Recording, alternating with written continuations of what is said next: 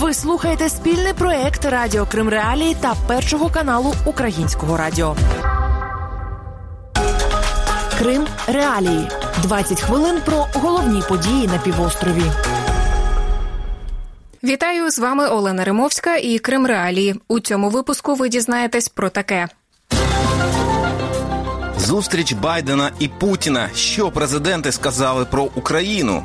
Байден поступил, за что я его глубоко уважаю, как гибкий политик. Зближення України і НАТО. Що гальмує процес? Є страны, которые не хотят побить горшки с Россией. США продовжать підтримку територіальної цілісності і незалежності України. Про це заявив президент США Джозеф Байден після зустрічі з президентом Росії Володимиром Путіним. Путін у свою чергу назвав сприяння реалізації мінських домовленостей, нібито єдиним зобов'язанням Росії перед Україною. Президент Росії також повідомив, що сторони торкнулися питання вступу України до НАТО. Як сказав Володимир Путін, торкнулися маском і заперечив, що в активізації російських військ навесні було щось ненормальне. Хоча Росія тоді наростила свою військову присутність, зокрема й в окупованому Криму. Байден і Путін зустрілися у Женеві вперше як президенти США та Росії. За підсумками домовилися також про переговори щодо контролю над озброєнням і кібербезпеки. Ініціатором зустрічі був Джозеф Байден. Його запрошення Путіну прозвучало навесні на тлі нарощування військової присутності Росії в окупованому Криму і біля східного кордону України. Олександр Патєхін, політолог-американіст, головний науковий співробітник інституту всесвітньої історії. У коментарі Кремралі він сказав, що вітає ініціативу Байдена зустрітися з Путіним. Водночас розраховувати на якийсь прорив у відносинах двох країн не варто. У Байдена нет никаких иллюзий, что он сможет повлиять на изменение позиции Путина по Украине, по Крыму и по правам человека в России. Есть очень узкая повестка дня, в которой заинтересованы обе стороны. Это вопрос, в первую очередь, связанный с э, ограничениями стратегических вооружений. Несколько, возможно, есть э, перспектив реализации американской позиции по иранскому вопросу. Россия действительно имеет хорошие связи в Иране. По смыслу Байден поступил, за что я его глубоко уважаю, как гибкий политик, который понимает, что да, сделать publicity Путину – это противно, это неприятно, но это может спасти от войны, от большой войны в перспективе. Російський політолог Георгій Сатаров вважає, що позиції США на переговорах у Женеві були сильніші ніж у Росії.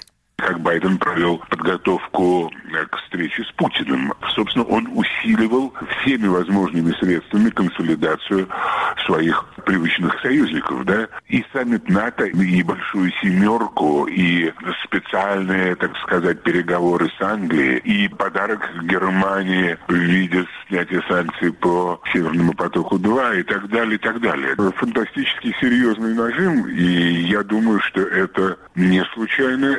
Адміністрація США заявляла про бажання налагодити з Кремлем передбачувані відносини. На думку російського політолога Сатарова, навряд чи це наразі можливо. Він упевнений, що метою зустрічі в Женеві для американців було якраз окреслити для Кремля жорсткі рамки для його непередбачуваності, такі собі червоні лінії. У переддень зустрічі у Женеві президент України Володимир Зеленський висловив надію на те, що про Україну не будуть домовлятися за її спиною. Міністр закордонних справ Дмитро Кулеба також зазначив, що Україна не прийме жодні домовленості, до яких не буде причетна.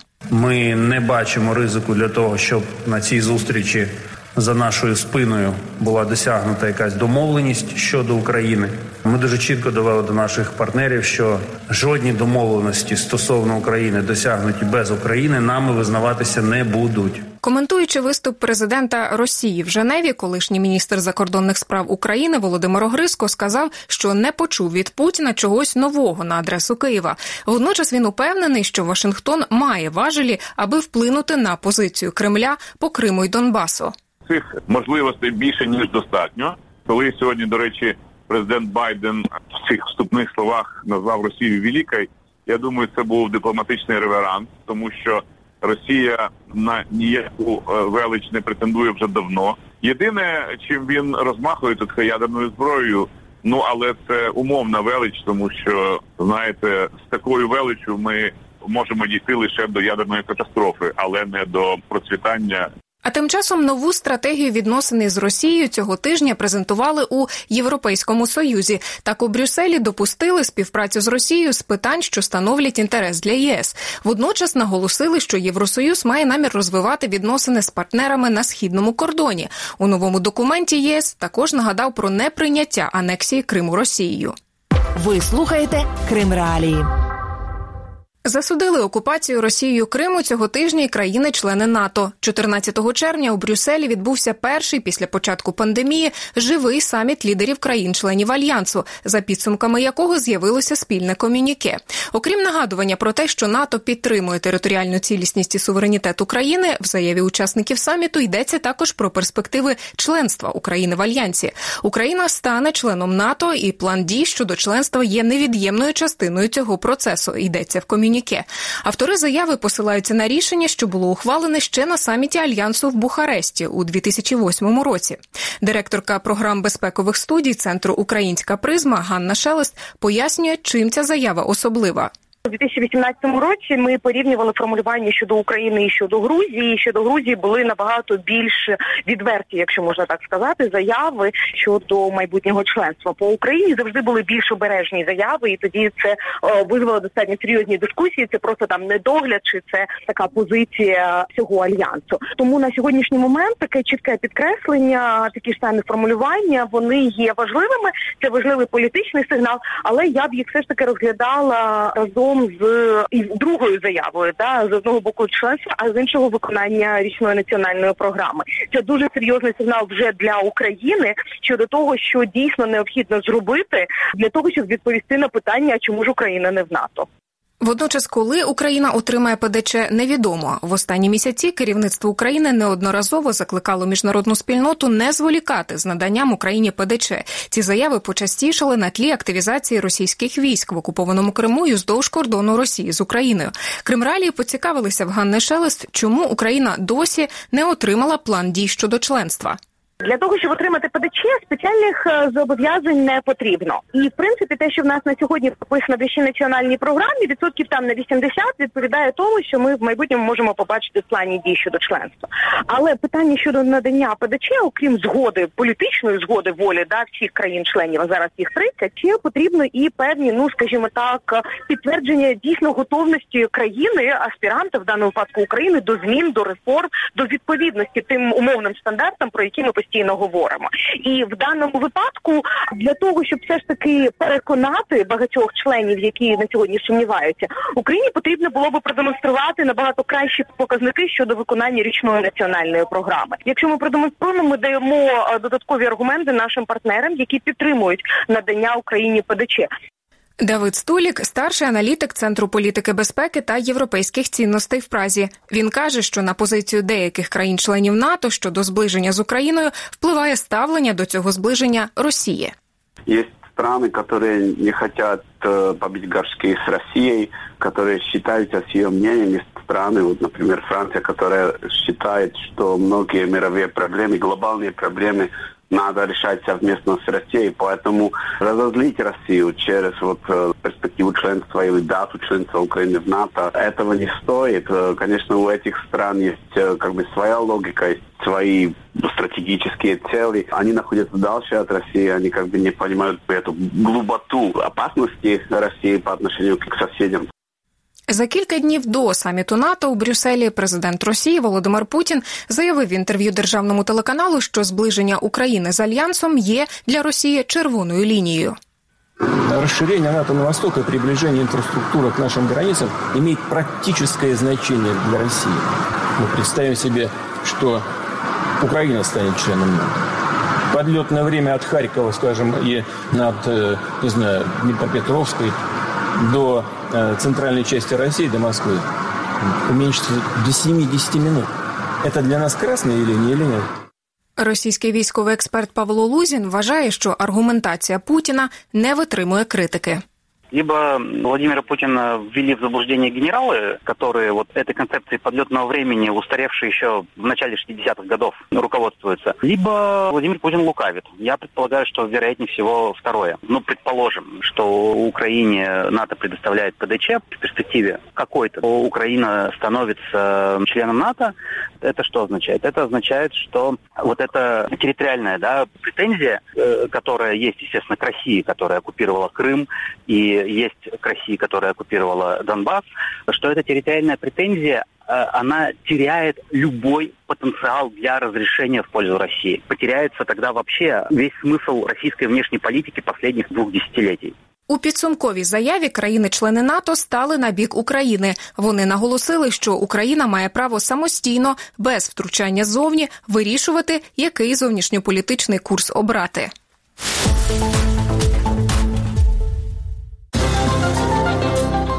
Далі у програмі. Кому з кримчан слід боятися українського закону про воєнних злочинців? Он позволяет правильно квалифицировать порядка 70 всех деяний, которые происходят на оккупированных территорий. Та як молоді з Криму отримати український паспорт? Все залежить від того, чи підтримують батьки прагнення молодої людини отримати українські документи. Верховна Рада України ухвалила так званий закон про воєнних злочинців. Йдеться про зміни в низку законодавчих актів, які дозволять притягувати до відповідальності винних у вчиненні дій, що їх міжнародне право вважає воєнними злочинами. Закон поки не підписаний президентом України. Співавторка документа, експерт Українського інституту майбутнього Вікторія Мозгова, пояснює, що може змінити цей закон. Данный законопроект, он рассчитан на защиту определенной категории людей. Это гражданское население и это военнопленные. Также мы можем говорить, что это определенные объекты, которые обеспечивают жизнедеятельность населения, именно гражданского населения. То есть это, допустим, водонасосные станции. Также это культурные ценности. Это, то есть объекты, которые не являются военной целью. Данный законопроект, он позволяет правильно квалифицировать порядка 70 всех деяний, которые происходят на оккупированных территориях и которые на сегодняшний момент наши правоохранительные органы не могут квалифицировать правильно, не могут по ним вести уголовное производство. Керівник прокуратури Автономної Республіки Крим Ігор Поночовний пояснив Кримреалії, що наразі українські слідчі можуть розслідувати злочини, що в міжнародному праві підпадають під визначення воєнні в рамках однієї статті кримінального кодексу 438 порушення законів і звичаїв війни, але із нею є труднощі. Десь починаючи з 2017 року, ми почали цим питанням займатися на такому експертному рівні. До цього ні прокурори, там ні органи досудового розслідування ніколи не розслідували якраз воєнні злочини і взагалі міжнародне гуманітарне право. Ми перекваліфікували значну кількість кримінальних проваджень, які були в наявності в органах досудового розслідування на статтю 438 з загальнокримінальних злочинів. Але це було не зовсім зручно. Чому? Тому що Стаття 438 бланкетна, тобто вона відсилає нас до міжнародних договорів. Одним із таких міжнародних договорів є Женевська конвенція про захист цивільного населення під час війни, в якій виписані правила поведінки сторін конфлікту з цивільним населенням під час війни. І відповідно досить складно було перефразувати ці правила під наш кримінальний кодекс. Керівник прокуратури Автономної Республіки Крим висловив надію на те, що президент України таки підпише новий закон. Кримралії запитали в Ігоря Поночовного, кого з кримчан Україна може притягнути до відповідальності за воєнні злочини. Судді, наприклад, судді, прокурори або правоохоронці, які здійснюють переслідування, кримінальне переслідування цивільного населення в Криму, судді, які порушують право обвинувачених на справедливий судовий процес. Яскравий приклад можна взяти справу Ахтема Чигоза, справу 26 лютого і багато багато інших. Та сама керівництво окупаційної влади в Криму, яке займається націоналізацією, тобто привласненням майна, це теж воєнний злочин. Ми не можемо говорити, що під статтю 438 попадають. Всі мешканці півострова це той міф, який Російська Федерація розповсюджує для кримчан, для того, щоб розірвати будь-які зв'язки кримчан з Україною. Це не так. Тільки особи, які вчинили грубі порушення міжнародного гуманітарного права. Україна спрямувала до міжнародного кримінального суду у Газі вже низку звернень щодо скоєння Росією в Криму й окремих районах Донецької і Луганської областей воєнних злочинів. У грудні минулого року прокурор МКС повідомила про завершення попереднього розслідування за зверненнями України і зазначила, що в діях Росії в окупованому Криму є ознаки воєнних злочинів. Водночас російський юрист Марк Фейгін має сумніви щодо того, що осіб винних у скоєнні воєнних злочинів на тимчасово окупованих територіях є шанс покарати в близькій перспективі. Проблематично по объективным причинам. С одной стороны, правовым, потому что, несмотря на идущее там производство, где гарантия, что Россия будет участвовать в этих процедурах? Она же отказалась. Указом президента вышла из Римского статута. Статут – это устав Международного уголовного суда и де-факто не признает его юрисдикцию, несмотря на то, что в каких-то процедурах продолжает участвовать. И если говорить о перспективе создания какого-то трибунала, как по бывшей Югославии, по Украине, ну, это тоже ведь решение, зависящее от э, Совета Безопасности ООН, как известно, и представить себе, что постоянный член Совета Безопасности России проголосует за создание такого трибунала, ну, тоже очень маловероятно. Фейгін вважає, що Україні слід подумати над новаторськими рішеннями. Вот если, например, Крымская платформа, которую затевает этим летом банковая, ну, Киев, все-таки получит хоть какую-то перспективу для своего там работы и дальнейшего привлечения туда, в эту крымскую платформу, значимых игроков по поводу статуса Крыма, то одним из решений крымской платформы может быть как раз-таки учреждение какого-то специального суда по этой теме. Перший саміт ініціативи Кримська платформа запланований на 23 серпня. Докладніше про ці та інші події ви можете прочитати на сайті Крим Реалії. Як отримати паспорт громадянина України, якщо ти підліток, який живе в Криму? Українські правозахисники кажуть, що, попри восьмий рік окупації, таких охочих на півострові не бракує. На бюрократичні труднощі цієї весни звернули увагу в українській гельсінській спілці з прав людини. Там детально описали ситуацію в статті під назвою Оформлення українських паспортів для мешканців Криму, що треба знати, аби зменшити ризики. А ось як виглядає проблема на практиці зі слів Наталії Лютікової, координаторки проєкту Окупація очима підлітків. Все залежить від того, чи підтримують батьки прагнення молодої людини отримати українські документи. Е, якщо батьки е, розуміють, що це важливо, якщо батьки підтримують свою дитину і готові виїхати в Херсонщину, щоб оформити ці документи, то це ну такі собі випробовування, тобто це займає час певний, це гроші на дорогу, це гроші, щоб там, е, якщо за один день ти не подаш документи, е, щоб переночувати, другий раз виїхати. Тобто це бюрократично, ну така не дуже зручна процедура порівняно з тим, як це робиться в окупації. Але трапляються ситуації, коли батьки не хочуть або не можуть виїхати з Криму. В такому випадку, згідно з чинними нормами, підліток не зможе отримати паспорт. Присутність батьків необхідна і безпосередньо під час перетину адмінмежі між Кримом і Херсонською областю. Наталія Лютікова розповідає, яким може бути вихід із ситуації. Як правило, у всіх наших героїв, хто стикнувся з такими проблемами, є інші свідки, які можуть засвідчити, що вони це вони. Це їх колишні однокласники, одногрупники, вчителі, просто інші громадяни України, окрім батьків, які можуть. Приїхати, і у нас були такі випадки, і коли приїжджали директор гімназії, вчитель, але відмовляли, тому що ця норма не прописана. Заступниця постійного представника президента України в Автономній Республіці Крим Таміла Ташева визнає, що проблема існує, але запевняє, українська держава шукає шляхи для її вирішення.